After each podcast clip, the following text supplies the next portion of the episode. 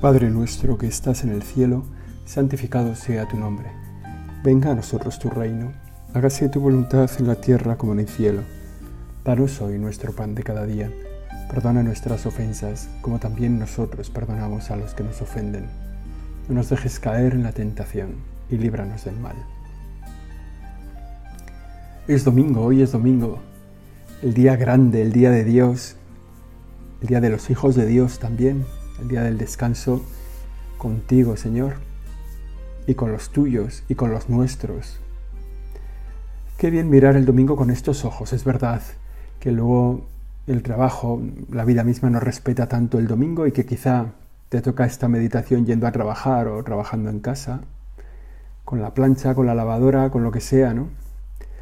Pero es domingo y no es un día cualquiera. Creo que ya he contado una vez cómo, cómo me impresionó un grupo de trabajadores que trabajaban en una siderúrgica, una empresa de, hornos, de altos hornos, no sé, bueno, no sé muy bien cómo era, pero que tenían un calendario de cuatro días trabajo y cuatro días fiesta, cuatro días on, cuatro días off, ¿no? Y cada día trabajaban, cuando iban a trabajar, trabajaban de 9 a 9, de 9 de la mañana a 9 de la noche, así que con frecuencia trabajaban el domingo, ¿no? Era cuatro días sí, cuatro días no, pues con una cierta frecuencia les, tocaba el domingo. Igual les tocaba el domingo en medio de su semana, quiere decir que igual estaban trabajando sábado, domingo, lunes y martes o lo que fuera. Bueno. Y había uno de ellos especialmente que tiraba de cuatro o cinco compañeros católicos y organizaba una misa a las diez menos cuarto de la noche, para no perder el domingo, para no perder el día del Señor. Habían estado trabajando 12 horas, era, era una ciudad, eran las afueras de una ciudad en Estados Unidos, y, bueno, y la única misa que podían celebrar era decirle al sacerdote si les podía hacer misa a ellos cuatro, pues cuando salían del trabajo y llegaban a, esa zona ¿no? donde ellos vivían. Y el, bueno, el empeño que tenía de ir a misa el domingo, de organizar las cosas, ¿no? Y aquello era tan admirable que era muy difícil decirle que no te pide, oye, mira, ¿nos podrías celebrar misa a la noche? No, salimos de trabajar, es que es domingo, traeré a unos amigos, tal. Bueno, y venían con sus botas y sus manos no muy allá, no muy limpias, pero con el corazón dispuesto a estar con el Señor, después de 12 horas en la fábrica. Y no sé, también yo creo que ese tipo de cosas, ese tipo de personas ¿no? que, que ponen ese valor en el domingo, nos deben despertar como la idea o deben despertar en nuestro corazón el deseo de vivir el domingo como lo que es, como el día del Señor, ¿no? El, día en el que el Señor ve cómo le imitamos en el descanso y le dedicamos tiempo a Él. Y cómo le dedicamos tiempo a la familia, a los nuestros. A descansar, a estar con Él, a estar con los demás. Bueno, y si te toca trabajar, pues bueno, poder buscar el hueco para Dios en este día y también buscar tu día del Señor. Y digo, oye, pues mira, Señor, mi día del Señor va a ser el martes, que es el día que libro, o va a ser, no sé, lo que sea. Sea como sea, tiene que ser un día, un día especial para ti, Señor. Porque nos, hoy nos vas a tener más cerca. Hoy vamos a estar más atentos a ti. Hoy te vamos a estar más mirándote y más escuchando tu palabra. Hacer, tomar el empeño, hacer cada uno en nuestro corazón en este momento el propósito de que este día sea más para ti. Y que sea también un día especial para los que tenemos cerca. Que los demás disfruten de nuestro domingo que la gente a nuestro lado, pues los que estéis casados, los que tengáis hijos, o con los padres, o con los hermanos, con los amigos, con lo que sea, que la gente pueda decir qué bien se está con este amigo en domingo. Qué servicial, qué cercano, qué atento a los demás. Cómo se olvida del móvil del trabajo, cómo se olvida de contestar llamadas fuera de tal, porque está con los amigos o está con la familia. Tiene que ser un día especial para Dios porque ve que le abrimos un hueco más grande en nuestro corazón en, este día y también un, hueco, un tiempo especial, un día especial para los que tenemos cerca. porque les llevamos el desayuno a la cama. Eso, eso depende de las horas a que escuches esta meditación. O porque paseamos con ellos, o porque hacemos un plan especial, o porque los encomendamos mientras atendemos a nuestros trabajos, que no se pueden dejar, ¿no? Pues no, soy camionero, hago la meditación mientras voy en el camión. ¿Cómo voy a dedicar hoy el día a mis amigos? No puedo. Pues rezando por ellos. La verdad es que la, la, sociedad todo mejoraría muchísimo si para los cristianos el domingo fuera de verdad el día del Señor. Y eso está en nuestras manos. Que el domingo sea realmente tu día es algo que está en nuestras manos. Porque muchos de nosotros vivimos en una sociedad pues todavía cristiana o que ha organizado sus días de descanso en torno al domingo y, y no es un día que, bueno, Está en nuestras manos hacer que el domingo sea de verdad el día del Señor. De manera especial porque la gente que disfruta del domingo como día del Señor, lo que hace es hacer visible su confianza en el Señor. Dedicamos el día del Señor cuando lo que hacemos es decir, en ti confío. Tú eres, Señor, la persona a la que puedo dedicar mi descanso. El domingo, confiar en el Señor es recordarnos de manera patente que contigo, Señor, todo está controlado, todo está bajo control, todo está en su sitio, todo camina hacia la bondad, hacia la verdad, hacia el bien definitivo. Estamos tranquilos, Señor. Confiamos en ti. Tenemos, tenemos, hemos utilizado este domingo, hemos puesto en este domingo el deseo de ponernos al calor de tu confianza, de la confianza en ti. Y darnos cuenta de que tantísimos problemas que tenemos en la vida, tantos seguro, en el momento del trabajo, en, a lo mejor en nuestra familia, situaciones dolorosas o enfermedades, o todas esas cosas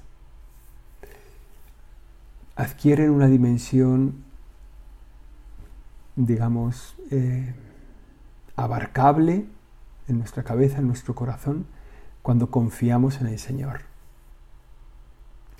Una religiosa de las misioneras de la caridad eh, que está metida en una situación muy complicada, en, en un país donde hay mucha violencia, mucha persecución y donde hay muchas carestías, y ellas están ahí en su pequeño, en su pequeño convento, en la casa, cuidando a todos los que llegan abandonados, ¿no? una situación también a veces de violencia en la calle, ¿no? Y cuando le llama a su hermana, que no sé si le llama una vez al mes, no sé cada cuánto, esta monjita le dice a su hermana, tú reza y confía. Déjale a Dios ser Dios, ¿no? Reza y confía. Para nosotros en este día es el momento de darnos cuenta, ¿no? De confiar en el Señor, rezar y confiar. Hay, gente a nuestro lado seguro, igual nosotros mismos ¿eh? nos, reflejamos en esto. Hay gente que ve la botella siempre medio llena. Tú pones ahí la botella y ¿qué tal está? está medio llena, está... Y hay gente que siempre ve la botella medio vacía. Pero fíjate, también hay gente que da igual, les da un poco igual cómo esté la, la botella. Hay gente muy ceniza que ve la botella hasta el borde, a falta de una gota para el desparrame, y va llorando por las esquinas lamentándose de lo mal que va todo. Y, a, la, botella le falta una gota para estar hasta el borde, ¿no? Está. Pero hay gente que todo lo ve siempre fatal. Y hay otros que les pasa lo contrario, ¿eh? O sea, ven, ven la botella reseca del todo, con una gotita ahí al fondo, y van dando saltos de alegría. ¡Qué bien va todo! ¡Qué maravilloso! Tengo un poco amigos en los dos, en los dos lados, ¿no? Gente a la que hay que decirle, oye tú, pero, pero vamos a ver que, que, no, que, no, que no va todo tan mal, que en serio que hay cosas que funcionan, que... Bueno, en la realidad profunda, o sea, no, solo, en cómo percibimos nosotros las cosas, ¿no? sino como las cosas son, de verdad, en la profundidad, la botella está llena casi hasta el borde. Las cosas van las cosas van muy bien. O sea, la salvación, Señor, ya la has realizado tú en la cruz, ya nos has salvado, ya nos has liberado del pecado y de la muerte. Lo que celebramos cada domingo y cada día que vamos a la Eucaristía es que somos gente salvada. Celebramos cada día en la Eucaristía la plenitud de los tiempos. Actualizamos en presente la salvación de cada uno de nosotros. La misa es, es el lugar elevado desde el que se puede mirar con perspectiva al mundo en su realidad más profunda y poder decir, todo va bien. Lo importante, lo encajado, lo esencial está bien. Y luego quedan algunos flecos que nos entretienen bastante, que nos lían, que a veces nos enfadan, que nos duelen, que nos entristecen. Y para esos flecos estamos nosotros para, para atender esos flecos. Estamos nosotros para atender esos flecos que duelen, que, que enfadan, que, que, complican la vida de la gente, esos flecos pequeños, con tu ayuda, Señor. Estamos para para mejorar lo, poquito que falta, para mejorarlo nosotros, porque nosotros confiamos en ti. la confianza entre nosotros no puede ser completa. Las lecturas de este domingo que vamos a escuchar en la celebración de la Eucaristía ponen un acento fuerte en la confianza. En la confianza que es necesaria para la vida, porque nosotros muchas cosas las damos por sabidas porque confiamos. nosotros confiamos que cuando se abre la puerta del ascensor, el ascensor está ahí. O sea, que no se ha abierto la puerta y vamos a caer al vacío porque el ascensor no ha llegado. Nosotros confiamos en que, no sé, cuando hacemos una llamada a una persona, el teléfono que llamamos es el, el de esa persona. Confiamos en que cuando ponemos algo en la luz, pues en el enchufe, pues se enciende la luz. O bueno, funcionamos porque confiamos. De hecho, la gente que desconfía no, no llega muy lejos. Y también funcionamos porque confiamos en las demás personas. Y esta confianza muchas veces queda defraudada. O sea, queda, queda como rajada. Lo escuchábamos hoy, este domingo en la, en la, primera lectura de la Eucaristía. Esto nos dice hoy el Señor, ¿eh? Ojo, esto no es un profeta, no es tal, siempre será palabra de Dios, ¿verdad? Pero aquí lo pone directamente en boca del Señor. Maldito quien confía en el hombre y busca el apoyo de las criaturas apartando su corazón del Señor. Será como cardo en la estepa, que nunca recibe la lluvia. Habitará en un árido desierto, tierra salobre e inhóspita. Palabras durísimas para quien pone su confianza en el hombre, para quien pone su confianza en las criaturas. ¿no? En realidad lo que está haciendo es comparar la confianza en el hombre con la confianza en Dios. efectivamente, ¿no? todos nosotros hemos sido un poco engañados por confiar en alguien y que nos ha defraudado. Sin embargo, el que nunca defrauda es Dios. Estoy leyendo un libro que se titula que se titula, ya no me acuerdo cómo se titula. El olivar, el olivar, es algo de un olivar. A ver, que lo tengo por aquí. No, no lo tengo por aquí. Ah, sí, aquí se está aquí delante. El sueño del olivar. El sueño del olivar, ¿no? Es un libro precioso que narra la historia de una familia en la Palestina de, bueno, de principios del siglo XX entonces el padre ha estado varias veces en la cárcel y, ya lleva muchos años en la cárcel, ¿no? Y sus hijos empiezan a no confiar y de hecho una vez que ya parecía que lo habían soltado, parecía que lo habían soltado y en realidad simplemente lo habían llevado a su casa para deportarlo, para sacarlo del país. Y pudo saludar a sus hijos. Sus hijos habían preparado una gran fiesta de recibimiento a su padre, niños pequeños. Y cuando ya el padre llega, les saluda a todos, les abraza, les, les dice que en realidad ha sido liberado, pero para ser expulsado del país. ¿no? Y entonces, eh, al cabo de unos años y tal, eh, la madre les dice, va a volver el papá, vuestro padre va a volver a casa. Y el libro relata el miedo a confiar que tienen sus hijos. Lo dice con esa expresión que me pareció muy dura, ¿no? El miedo a confiar. Cuando la confianza la vamos perdiendo porque nos, van, nos la van agrietando la gente que nos traiciona, que nos engaña, pues se queda esa sensación en nuestro corazón de desconfianza y con eso no avanzamos nunca, con la desconfianza nunca avanzamos. Y el Señor nos dice que no podemos confiar en los demás en relación a la confianza en Dios. Dios lo sostiene todo. El que confía en Dios dará fruto. El que confía en Dios puede vivir sereno, puede vivir tranquilo. La confianza entre nosotros, lo hemos dicho, no puede ser completa no hace falta irse muy lejos, ¿no? Si nos miramos a nosotros mismos, ¿cuántas veces, mirándonos a nosotros mismos, ¿eh? No cuántas veces nos han traicionado, nos han fallado, sino cuántas veces nosotros mismos no hemos sido capaces de sacar adelante un propósito personal. Leía el otro día en Twitter, ¿no? Eh, una encuesta sobre los propósitos de enero y preguntaban a la gente, ya los y, opciones de la, de la encuesta de Twitter ya los he olvidado, no los he sacado adelante, son irrealizables y no sé si la corta era como persevero en el asunto, ¿no? Si nos damos cuenta de nuestros propios propósitos, pues nosotros pues, tampoco somos muy de fiar. Nos proponemos infinitas cosas todos los días y no las sacamos adelante. Y a partir de ahí, si miramos a nuestro lado, pues también nos encontramos con gente que, que bueno, pues que no, pues que no es digna de confianza, ¿no?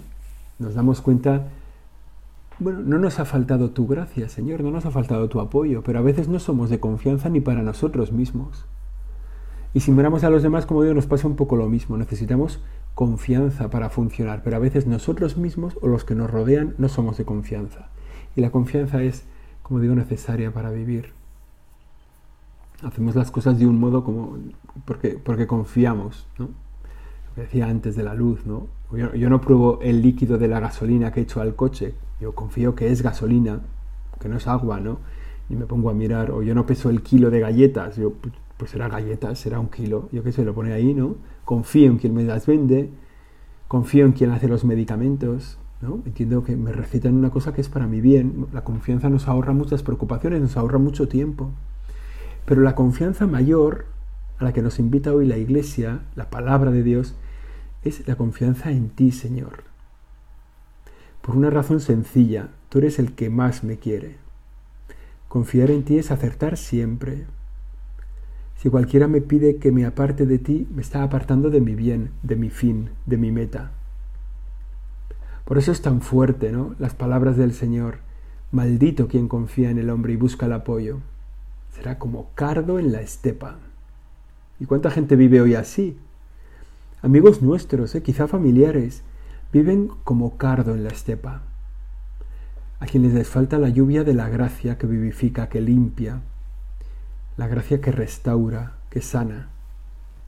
¿Cuántos hermanos nuestros viven como cardo en la estepa, Señor? Pensando en tu palabra, te pedimos hoy por ellos, ¿no? de manera especial. Por eso es que, que han puesto su confianza en los demás y se han olvidado de ti. Señor, que yo les pueda llevar, aunque sea una gota de agua fresca, de la misma que tú me das a mí cada día, en la oración, en los sacramentos, que yo les pueda llevar una gota de agua fresca. Y la palabra de Dios continúa haciendo la alternancia, ¿no? Bendito quien confía en el Señor y pone en el Señor su confianza. Será un árbol plantado junto al agua que alarga a la corriente sus raíces no teme la llegada del estío, su follaje siempre está verde, en año de sequía no se inquieta, ni dejará por eso de dar fruto. Qué bonita la imagen, ¿no? Bendito quien confía en el Señor. A veces cuando, cuando voy por ahí, así con, el coche, me voy fijando, a veces me fijo un poco en algunos montes que me hacen, donde se ve que, que están un poco mmm, horadaos por una torrontera, ¿no? Por un, por un, lugar donde habitualmente cae el torrente de agua desde la cumbre o desde donde sea, ¿no? Una torrontera que pum, pum, pum, corta un poquito la montaña. Y en esa torrontera siempre suele haber algunos árboles que han crecido ahí, ¿no? Son árboles que han crecido junto al agua. que alarga, su corriente, que alarga la corriente sus raíces, que no temen la llegada del estío. Por ahí siempre queda humedad. Y su follaje está siempre verde. ¿no? Bueno, la, la, imagen esta nos ayuda a nosotros. ¿no? ¿Cómo, ¿Dónde ponemos nuestra confianza? ¿Dónde ponemos nuestra confianza? Nuestra confianza la ponemos en el Señor. Y es la, la invitación que nos hace el Señor en el, en el Evangelio de hoy, ¿no? Donde les habla de qué significa confiar en el Señor. Y hace un elenco de los bienaventurados del Evangelio. Sabéis que este es un poco el centro de la, de la vida cristiana, ¿no? A veces hemos puesto el centro en los mandamientos, en aprender los mandamientos, y se nos ha olvidado eh, recordar las bienaventuranzas, ¿no? que es el mínimo, el mínimo de los mandamientos. Sin embargo, aquí las bienaventuranzas nos damos cuenta de qué alcance tienen, de a cuánta gente van a beneficiar, ¿no? de cuánta gente van a ser sanadas. ¿no? Y por eso, al comienzo del año litúrgico, si os acordáis, empezábamos con el bautismo del Señor, el año litúrgico de algún modo, eh, perdón, el año, el tiempo ordinario, después del bautismo del Señor vimos cómo el Señor iba llamando a algunos discípulos, apóstoles, tal, va llamando a algunos de los primeros, les van confiando la misión. Y digamos, cuando ya tiene un poco esa comunidad creada, ¿no? de gente que le escucha, gente que le sigue, pues escuchamos este Evangelio. ¿no? Después de bajar con ellos, se paró en una llanura con un grupo grande de discípulos y una gran muchedumbre del pueblo procedente de toda Judea, de Jerusalén y de la costa de Tiro y de Sidón. Levantando los ojos hacia los discípulos, les decía, Bienaventurados los pobres, porque vuestro es el reino de Dios. Bienaventurados los que ahora tenéis hambre, porque quedaréis saciados. Bienaventurados los que ahora lloráis, porque reiréis. Bienaventurados vosotros cuando os odien los hombres y os excluyan y os insulten y proscriban vuestro nombre como infame por causa del Hijo del Hombre. Alegraos ese día y saltad de gozo porque vuestra recompensa será grande en el cielo. Y luego hace las que se llaman, o que se han llamado alguna vez, no sé, o que a mí me lo contaron y no se han llamado nunca así, pero bueno, las malaventuranzas. Ay de vosotros los ricos, porque ya habéis recibido vuestro consuelo. Ay de vosotros los que estáis saciados, porque tendréis hambre. Ay de los que ahora reís, porque haréis duelo y lloraréis. Ay, si todo el mundo habla bien de vosotros, eso es lo que vuestros padres hacían con los falsos profetas. Qué llamativa, ¿no? Esta, esta escena.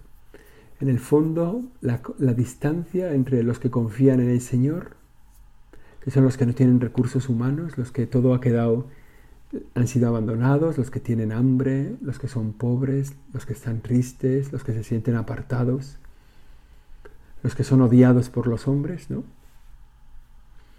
Y el Señor les pone una esperanza eterna. Alegraos, saltad de gozo, vuestra recompensa será grande en el cielo. Confiad en el Señor. Y luego hay gente que, le va bien la vida, ¿no? Y que por tanto no necesitan del Señor para nada. No necesitan del Señor, no es... Bueno, ¿qué, ¿qué aporta el Señor a mi vida? A los que no tienen nada, el Señor aporta todo. A los que le tienen todo, el Señor que quieres darle, que quiere darles el todo verdadero, no les puede aportar nada porque tienen el corazón cerrado. No están abiertos a esperar. No, no, todo lo han conseguido ellos mismos, todo les es merecido, todo lo han ganado, todo es suyo. Y al mirar el Evangelio, al mirar este Evangelio que hemos escuchado,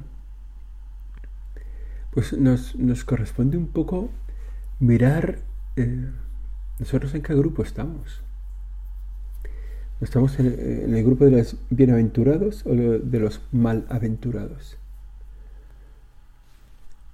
Estamos en el grupo de los que salen aquí porque se dan cuenta de que todo lo que necesitan, todo lo que tienen, perdón, todo lo que necesitan se lo está dando el Señor, se lo puede dar el Señor. Nosotros vivimos confiados en nuestras propias fuerzas. Nosotros cuál es nuestra actitud, ¿no? ¿En dónde ponemos nuestra confianza? En el fondo es eso. ¿En quién confías? Esa frase de la divina misericordia, ¿no? en ti confío, en ti confío. Poder decirlo así, incluso desde, bueno, desde el abandono más absoluto, ¿no? Desde la, desde la oscuridad más grande. Cuando no veo nada, cuando no hay ni un solo motivo de esperanza, poder decir, bueno, yo en ti confío. Ya, ya tu Señor, ¿no? Eso le pedimos ahora al final de nuestra oración, que hagas crecer en nosotros la confianza de tu presencia, que te hagas visible en nuestra vida con pequeños signos a lo mejor, o con signos poderosos, ¿no? Que levanten en nuestra oración el deseo de perseverar, el deseo consciente de que, bueno, de que estamos aquí a tu lado y de que tú nos sostienes y que no hay nada grande fuera de ti y que no hay paz ni sosiego, ni hay, en el fondo, que no hay vida fuera de ti. Por eso, aunque no tengamos nada, saber que tenemos al Señor es saber, lo que, es saber que tenemos, lo tenemos todo, que todo está a nuestro alcance. Pues ese puede ser nuestra oración. Si tenemos muchas cosas, si las cosas nos van bien, si encaja nuestra vida, si estamos felices y tal, pues agradecerle al Señor y no dejar de mirar que el bien definitivo es Él, que Él es el Señor, ¿no? Y que los otros bienes, bueno, pues bien están, pero tampoco nos, liamos mucho, ¿no? En esto, el ejemplo definitivo que no, bueno, que no podemos olvidar al hablar de la confianza en el Señor es el de Job. El de Job, ¿no? El hombre que lo tiene todo y que es una, digamos, el, todo el libro es casi como si fuera una parábola, ¿no? Y, entonces el demonio le dice a Dios, no, pero no te engañes Dios, este, este te, te alaba porque las cosas le van bien, porque tiene una familia buena, porque tiene muchos bienes materiales, porque tiene mucha economía, porque tal, porque tal. Pero si le, si le quites algo de lo que tiene, le va a ir, o sea, se te abandonará inmediatamente. Y el libro de Job, que vale la pena leerlo, ¿eh? O sea, y que, aunque tiene mucho... Digo, leyendo un poco de los primeros capítulos y los últimos, uno ve toda la historia, ¿no? Y luego, bueno. Entonces, eh, el, demonio va a quitarle los bienes que tiene. Le dice Dios, mira a ver, es una, es una parábola, ¿no? Una alegoría, pero es como, tú quítale, quítale los bienes materiales y verás cómo es fiel. Y Job le quita todo lo que tiene y Job permanece fiel. Y dice, bueno, claro, pero es porque tiene su familia. Y le quita toda su familia y, le, Job le es fiel. Y va, pero eso porque tiene salud y tal, igual, le, le quita la salud y Job permanece fiel. Incluso van los amigos a hablar con Job y decirle, pero ¿cómo puedes perseverar? ¿Cómo puedes ser fiel si te lo ha quitado Dios? Te lo ha quitado todo. Dios te ha dejado que te arrebaten todo. Y la respuesta de Job es, bueno, eh, tan consoladora siempre. El Señor me lo dio, el Señor me lo quitó, bendito sea el nombre del Señor. Y es una manifestación absoluta de la confianza en Dios. Todo lo que tengo me lo ha dado Dios y todo lo que me quiten me lo han quitado, bueno, me lo quita Dios o se lo quitan a Dios, no me lo quitan a mí. Y pese a cualquier cosa, nosotros perseveramos en la confianza en el Señor. ¿no? Al final el Señor premia esa fidelidad de Job devolviendo, reponiendo todos los bienes que tenía y aumentados. Eso es la parábola, es una parábola de nuestra propia vida.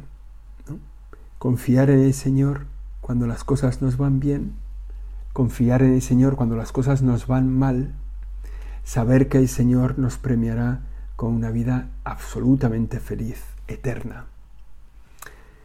Que María, nuestra Madre, nos haga fuertes en la confianza ella que confió en el Señor en el momento de la dura prueba de la cruz, que confió en el Señor en el momento de la soledad, cuando su hijo yacía en aquella gruta después de morir, que confió en el Señor cuando el Señor le pidió ser madre del Salvador, aunque ella se había comprometido con su vida, con, su virginidad, a entregarse a Dios. Bueno, ella que es la mujer de la confianza, nos enseñe a confiar en el Señor. Dios te salve María, llena eres de gracia, el Señor es contigo. Bendita tú eres entre todas las mujeres, y bendito es el fruto de tu vientre Jesús. Santa María, Madre de Dios, ruega por nosotros pecadores, ahora y en la hora de nuestra muerte. Amén.